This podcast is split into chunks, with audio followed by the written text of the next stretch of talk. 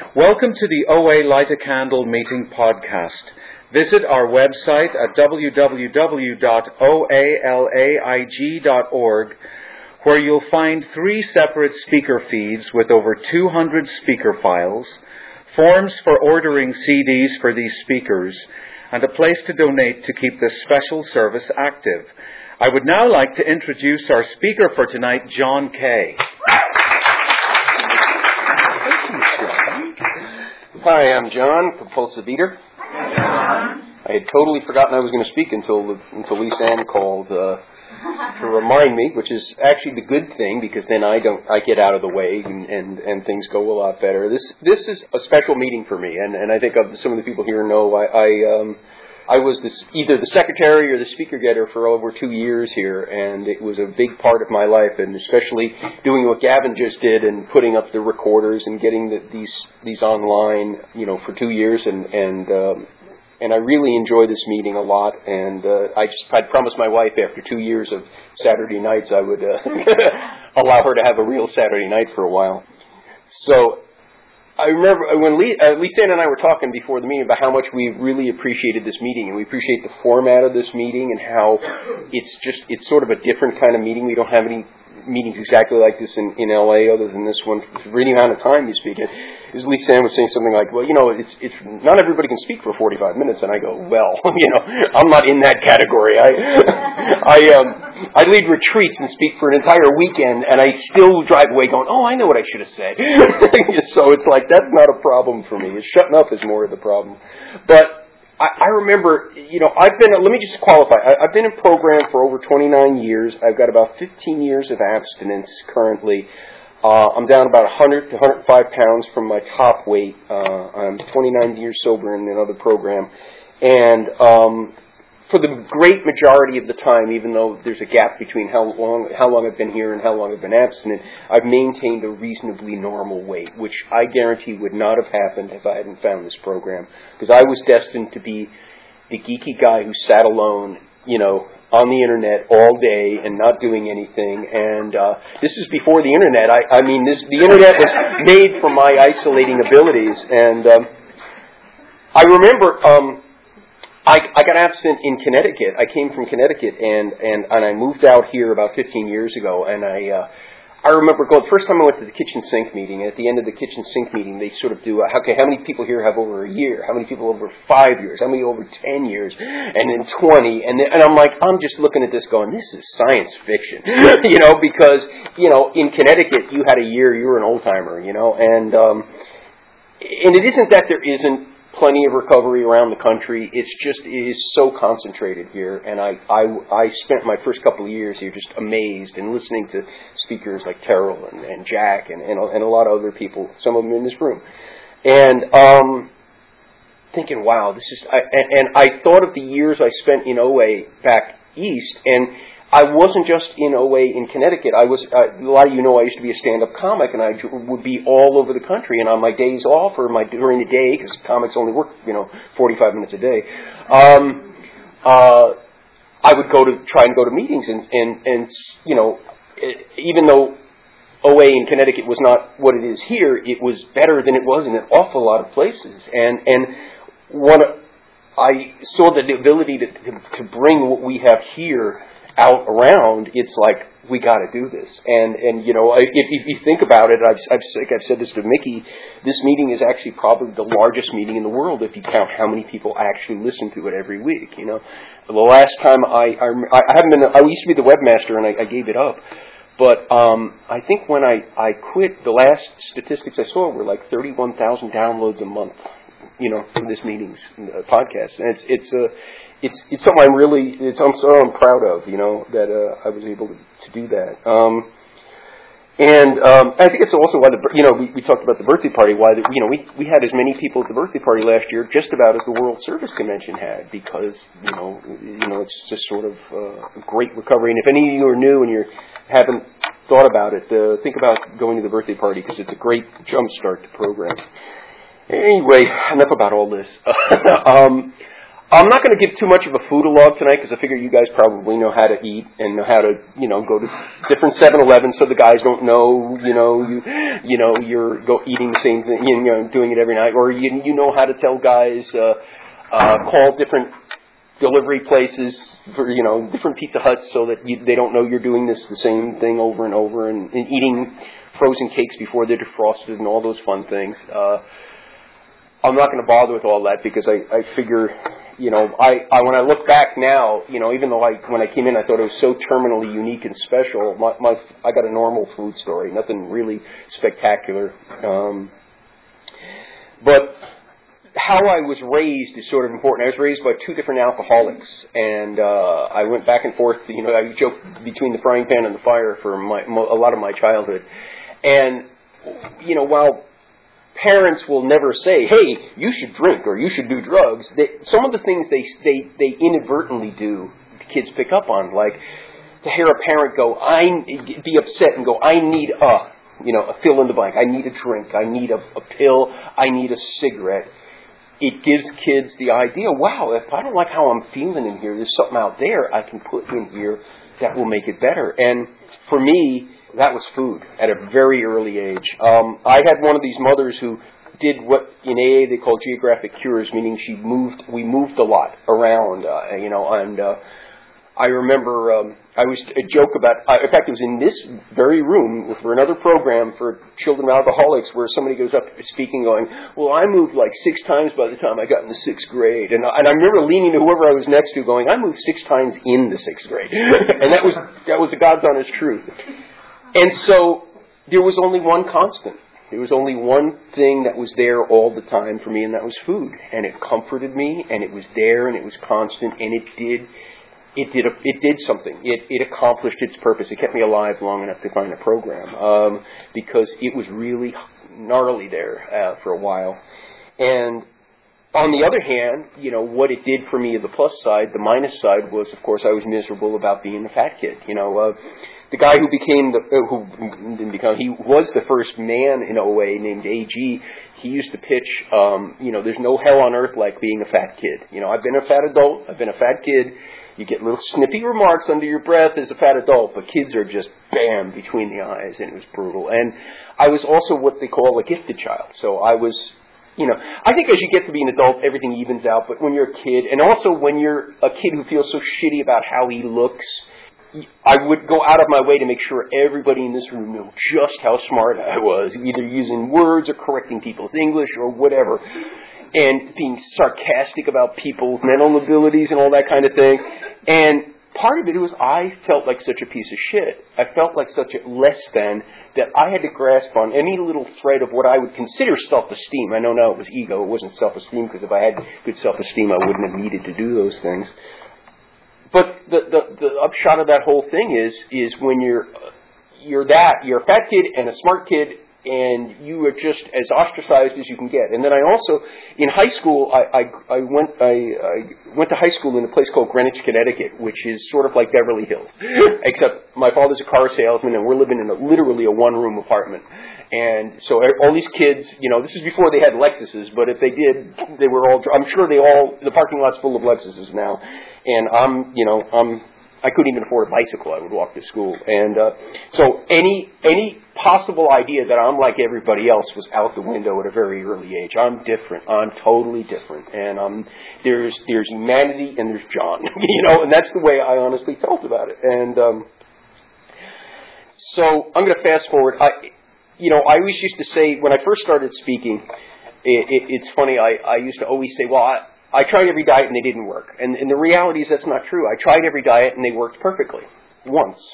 because I would come in and go, okay, tell me what to do. And they would tell me what to do. I would do it. And I'm a great student. You give me a syllabus. Bam, I'm going to have it down. I did it. But then, the second time around, now my brain's getting involved and I want to dicker with it and I want to, well, I'm going to do this and that. And of course, then it would all fall apart. And so all the way through high school, I was overweight, and I was the part of the geeky, you know, geek crew. You know, this is before they had computers. We were we were AV kids and and TV kids and things like that. And Um, and and again, you know, it's amazing how the kids who, who don't like themselves and are ostracized by everybody else somehow very often manage to find each other and sort of rebel. And that's the other thing is that I I mean I was a really smart kid, and I knew I was different than everybody else. I really you know when I drilled down on it later in life, realized I really felt less than everybody else. I not only gave up trying to be hip, slick, and cool. I went in the other direction. You know, this is like, you know, late 60s, early 70s, everybody's got hair down to their ass and wearing jeans, and uh, they're rebelling because everybody's wearing jeans, so they're really rebelling. Everybody's wearing the same thing. Um, but I would come to, to, to school with a jacket and tie on because I'm going to rebel against the rebels, you know, and I'm going to. And what it was really about was, when I look back now, I knew I couldn't I couldn't compare to. So if I tell myself I'm doing it myself, I'll somehow feel better about it, and that, and that's what I did. I also didn't drink. I drank once at like 14, but this was a party school in, high school I was at, and I didn't drink because I, the one thing about being a smart kid is you read a lot and you read, gee, children of alcoholics tend to end up with a problem themselves. So I said, well, that's it. I'm not going to go near that. I'm not going to touch that. Except I had no ability to talk to the opposite sex at a time when hormones are raging and there's nothing I would have wanted more than to talk to the opposite sex.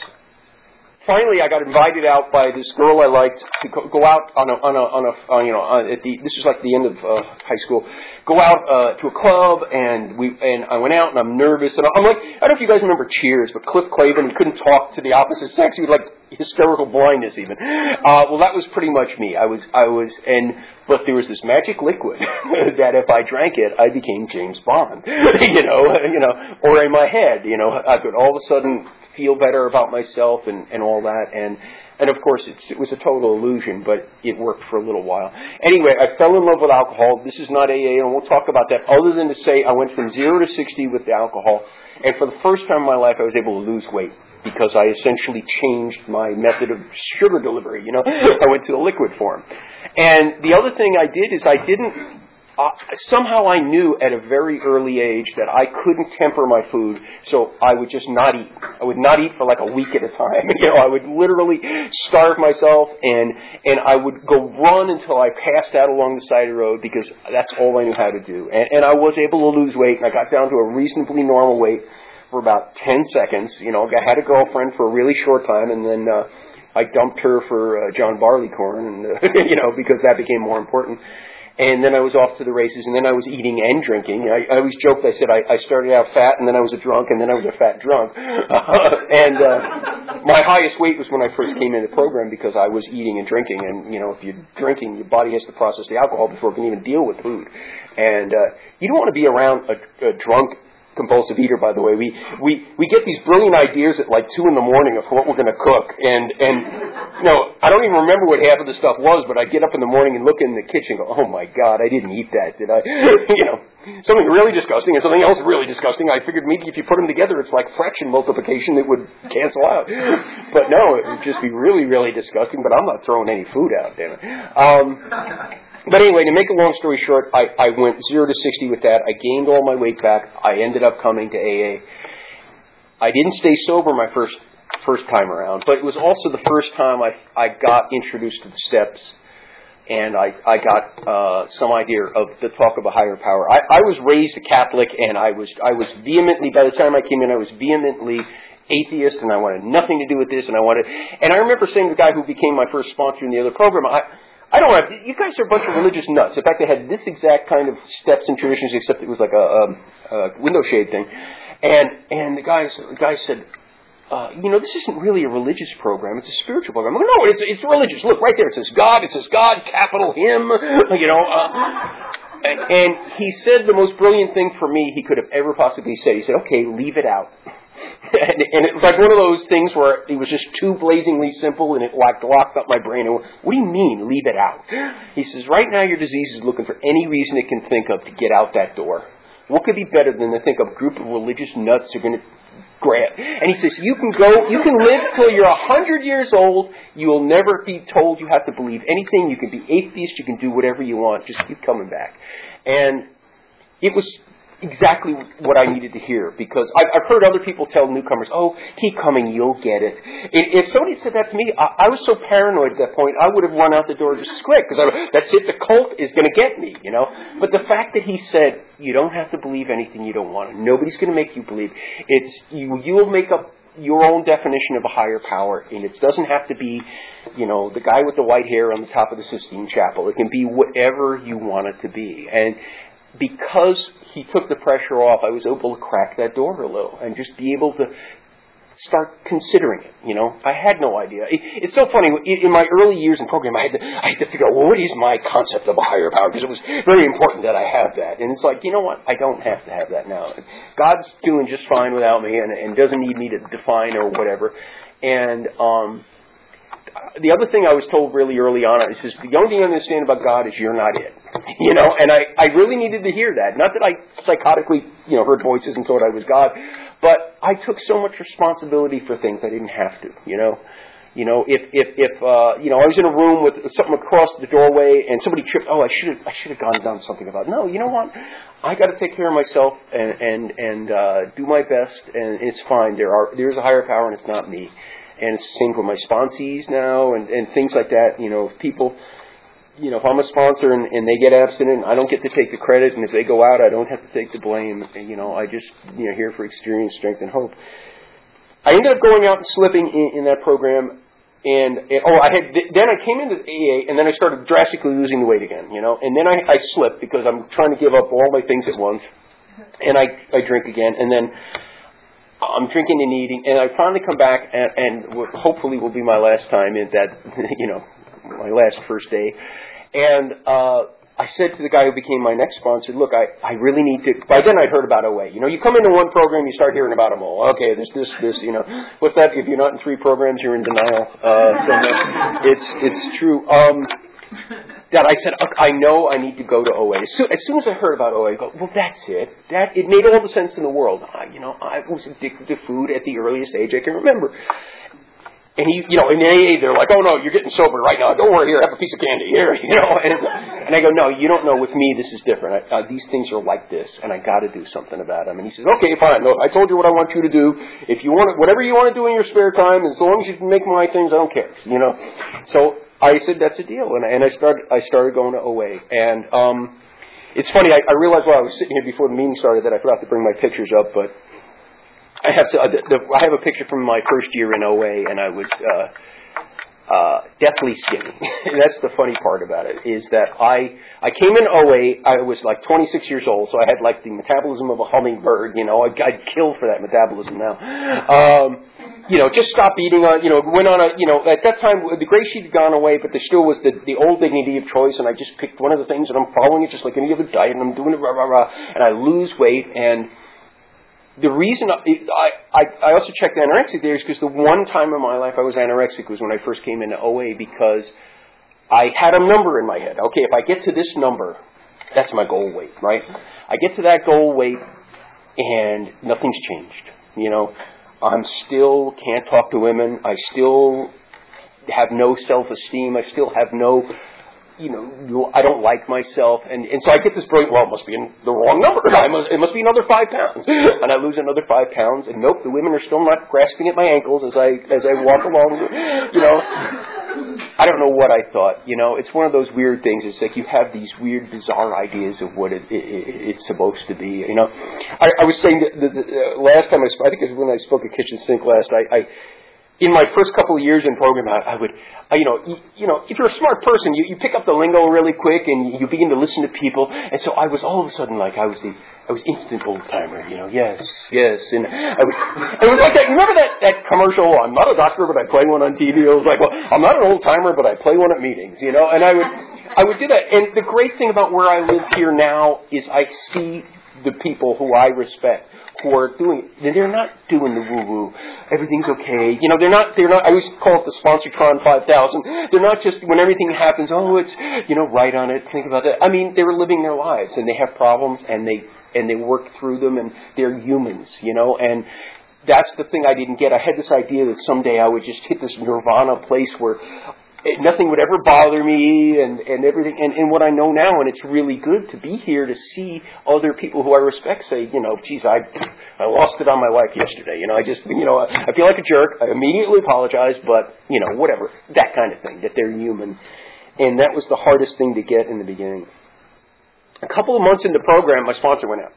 And you know, I don't need a sponsor in the OA because I'm I'm in the mothership over there in the other program. I'll just I'll just and you know, you know what you get when you do that. You know, I had an idiot for a sponsor, uh, me, and it. I I just look back and go, God, I was just nuts because you know, I mean, I I speak for reasonably well but I could speak reasonably well at a year, and I was totally batshit crazy, you know. So they're asking me to, to speak at marathons, and I'm like, I, I, I still think, oh God, I got to find those people someday, apologize for whatever the hell I said, you know. Because that's the other thing is I couldn't understand why, why why is this so hard for everybody? You just come in, you stop eating, you follow a food plan, and that's it, you know.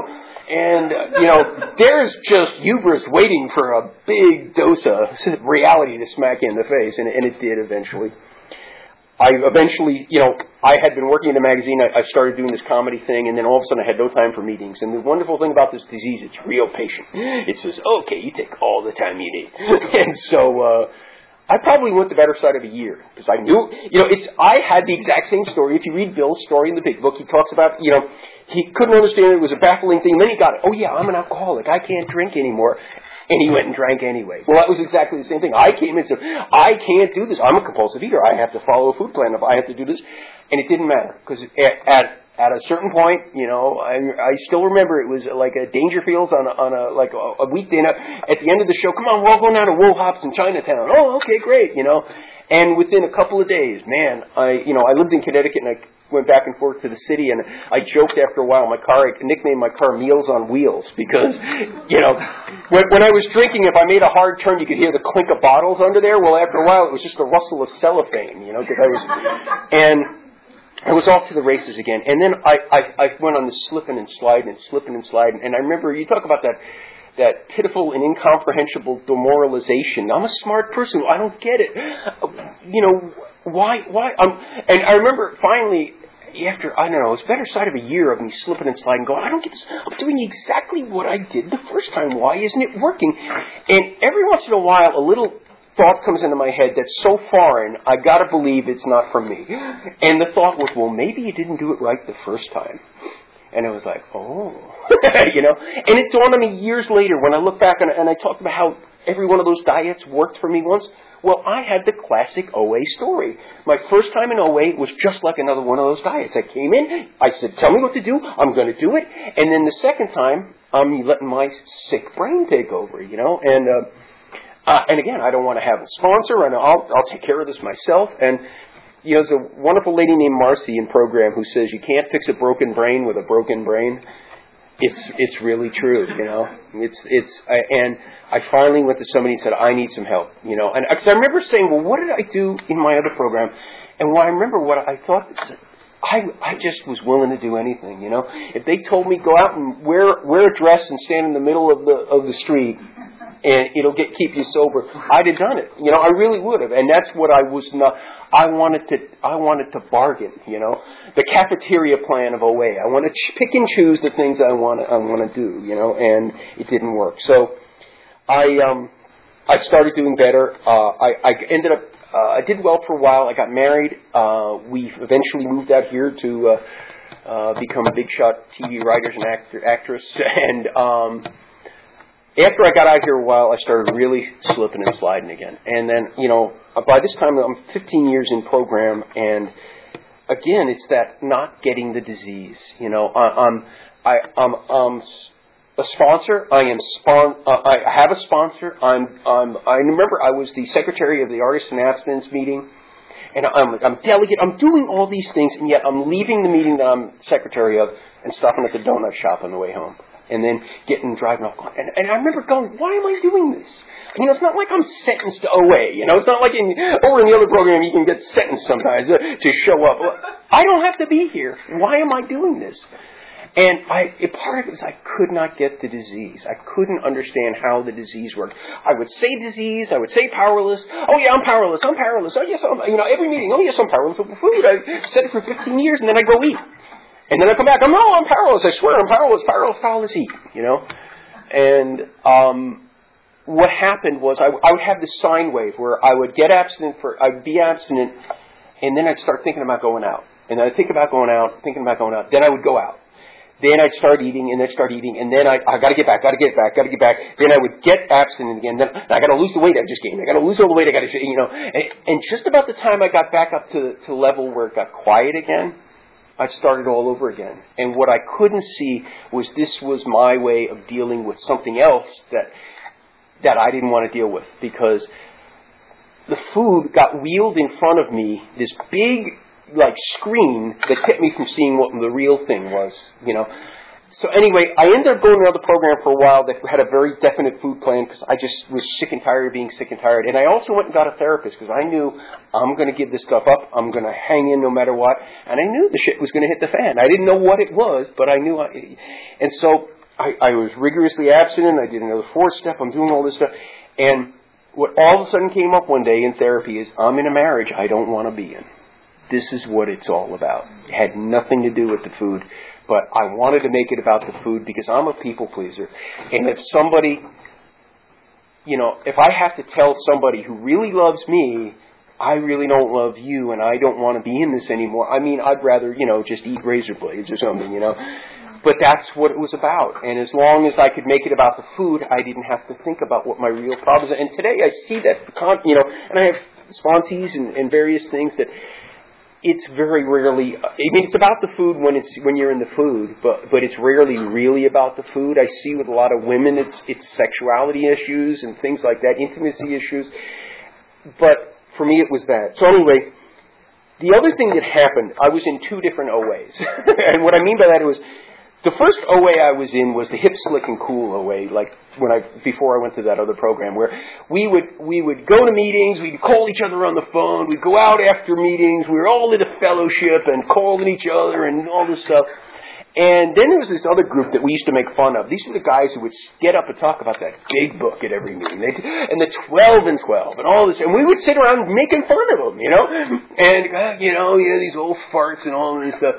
Anyway, I went to that other program for a number of years, and then I ended up coming back here. And when I came back, all those hip, slick, and cool kids, you know who's left? the old farts who are reading the big book and doing the 12 and 12 and doing all the shit that I wanted to laugh at because I didn't get it, you know. And it's like the longer I'm around, the more I realize there's, you know, anything I say here is just, uh, you know, it, it's, you know, a regurgitation of what's in the big book, just said in a different way, you know, um, and, and to realize, I mean, how cunning and baffling and powerful this disease is. And, you know, I mean, one of the things I, you know, I segued out of comedy after a number of years, and, and, and, and I took the wonderful gifts of being a child of alcoholic, which are I became a wonderful analyst of not not psychology analyst, but in, uh, a systems analyst who I could go in and see what needed to be changed. This is a perfect job, by the way. This is like a perfect Al-Anon job. Going to go in and tell everybody what they're doing wrong. Um, but I'm really good at it. But one of the things I would, it, it just frustrated me. I couldn't understand this disease. I couldn't understand you know, I can I can quantify and understand a lot of things, and this disease was the one that I couldn't understand for a long time. And part of it is, you know, that whole couldn't fix a broken brain with a broken brain. And even now, knowledge of my disease alone won't cure me. I, it's nice to figure out some of these things, but they're not going to keep the food out of my mouth. You know, some of the stuff still comes down to don't eat. I mean, it sounds it sounds stupidly simple, but at the exact time when I'm going through something, I want to make it so convoluted so I don't have to deal with the real thing, which is don't eat, because that's my disease at work. And one of the things I always like to pitch is, is I, I always say, this is hard. I mean, it's not hard day in and day out, and certainly the more time you have, the less hard it is. But I, I just for newcomers, it, it, it would have helped me when I first came in to hear somebody say that. That, you know, I've got 29 years in another program, and yes, it took me a good year to get sober but it was infinitely, it was a lot easier to get sober than it was to get abstinent. But it's infinitely easier to stay sober than it was to stay abstinent because I don't have to be around alcohol, I don't have to be near it, and it just doesn't call to me. I mean, I was a comic, and for 15 years I had people standing there at the end of a show with a drink in their hand right under my nose telling me a really bad, long joke. Um, and it never made me want to drink. But I've had days where I wasn't in a fit spiritual condition where I wanted to go to the refrigerator and, you know, start at the upper left and end at the lower right, you know, because it is there constantly. And, you know, the other thing I remember hearing somebody say, from the other programs. Is the thing about the other program is if I slip, I know it. you know, there's no there's no ifs, or buts if you pick up a drink. But it's so hard here because we we have you know, we have to figure out what, what works for us. And when I first came in, I had all the answers, and now I don't because it's like I realize what works for me doesn't work for you, and I there's certain things I can eat that you can't, and vice versa. But I need help. I can't make these decisions on my own. I this is in an independent study program. And the other thing is, is that this is hard because it's so societally accepted. You know, you know, you don't see a lot of commercials for, yes, go out and drink as much as you can, but you'll watch these commercials. And, and I always thought, God, if I had a daughter, how do I explain to a daughter all these commercials, and then they come out of the commercial to these size zero actresses?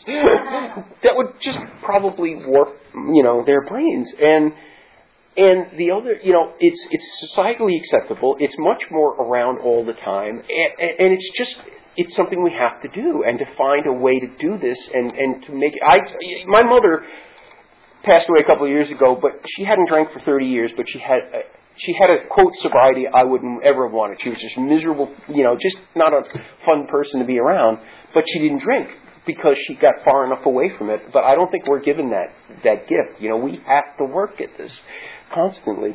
The other thing is that, you know, say what you want about alcoholism, drug addiction, all these other gnarly things, they slam your face down into the pavement and they pick up your bloody face and go, okay, do you get it? You're powerless. And unless you're absolutely nuts, you, you eventually, there's a crack and you go, yeah, I really have, I, I'm not making these choices anymore. Long ago stopped being my choice.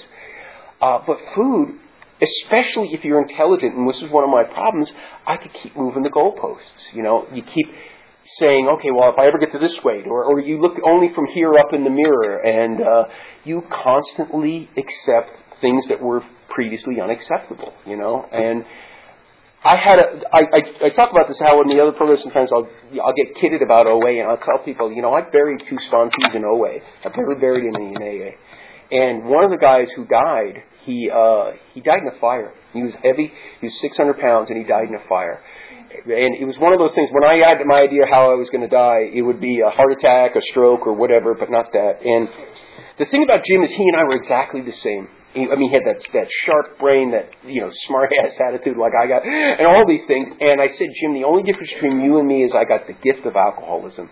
I got, I understood through that what I had to do. And if I hadn't had that, I'd have been Jim. I would never have gotten this program because you, you, you know, this, the analogy is, is, you know, the frog analogy. For those, never heard it. The, you can take a live frog and you bring it toward a pot of boiling water, and it's a, it's a smart enough animal to know this is not where it wants to be, and it, you know, will struggle to get away. But you can take that same frog and put it in a pan of room temperature water, and then turn on the heat slowly and bring it up that frog will never jump out. It'll die in that pan.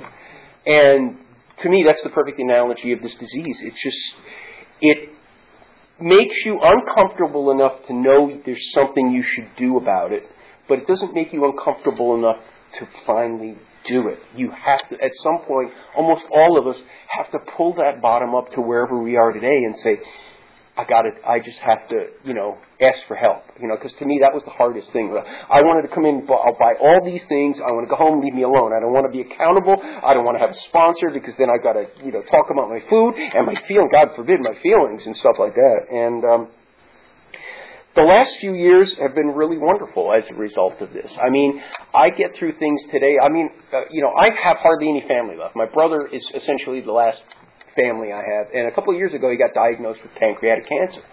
And he, I'm the only one, and we're sitting there making plans for his funeral and, you know, all that fun stuff. Well, as it turns out, uh, he was misdiagnosed, uh, as it turns out now. But I got through that, and I know I would have been a wreck. I would have been in the food, uh, you know, if I hadn't worked this program and and had people around me and talked to, you know, my sponsor and things like that, because uh, I wouldn't have been able to do it. I, I got married again. Uh, I ended up getting that divorce. That horrible thing that I couldn't imagine how I was going to do. We got divorced. It was painful, We're absolutely great friends now. She got remarried. Got, the idea, you know, part of this was my ego. Oh my God, how could she possibly live without me? You know, and she did just fine. She got married a wonderful guy. Who, uh, she actually's up in the valley. She's in program now. Uh, she wasn't when I married.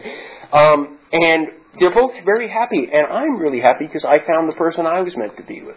But uh, and and I joke my I, with my wife that um, you know, uh, my wife got John 3.0, you know, because my poor first wife got John 1.0, which was, trust me, that was a beta version. And, um, and, uh, uh, in between I had a sort of a long-term girlfriend, she got John 2.0, and luckily my wife's got 3.0, which is way better. It's, but, you know, this is still a John 4.0 in, in the works because, you know, you never get better. And, and one of the things that happens is you keep trying to work this, you know. I mean, I've done a number of fourth steps, and I continue to do, you know, I think the 10th step's the thing I, I do the most, you know, I really get that.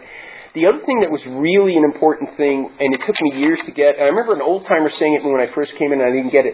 She, she said the sixth and seventh ones are the ones you're going to find are, are the ones that are going to really make some change, you know. And the part about humility, you know, and not humility from a Gandhi standpoint or anything like that, an old old timer said once the only, the only thing about humility is it gives you an objective view of your place in the world. You know, you're not at the top, you're not at the bottom, you're just another bozo on the bus. You know, and for many years I couldn't get that because I'm I'm this really intelligent person and I'm terminally special and you don't understand.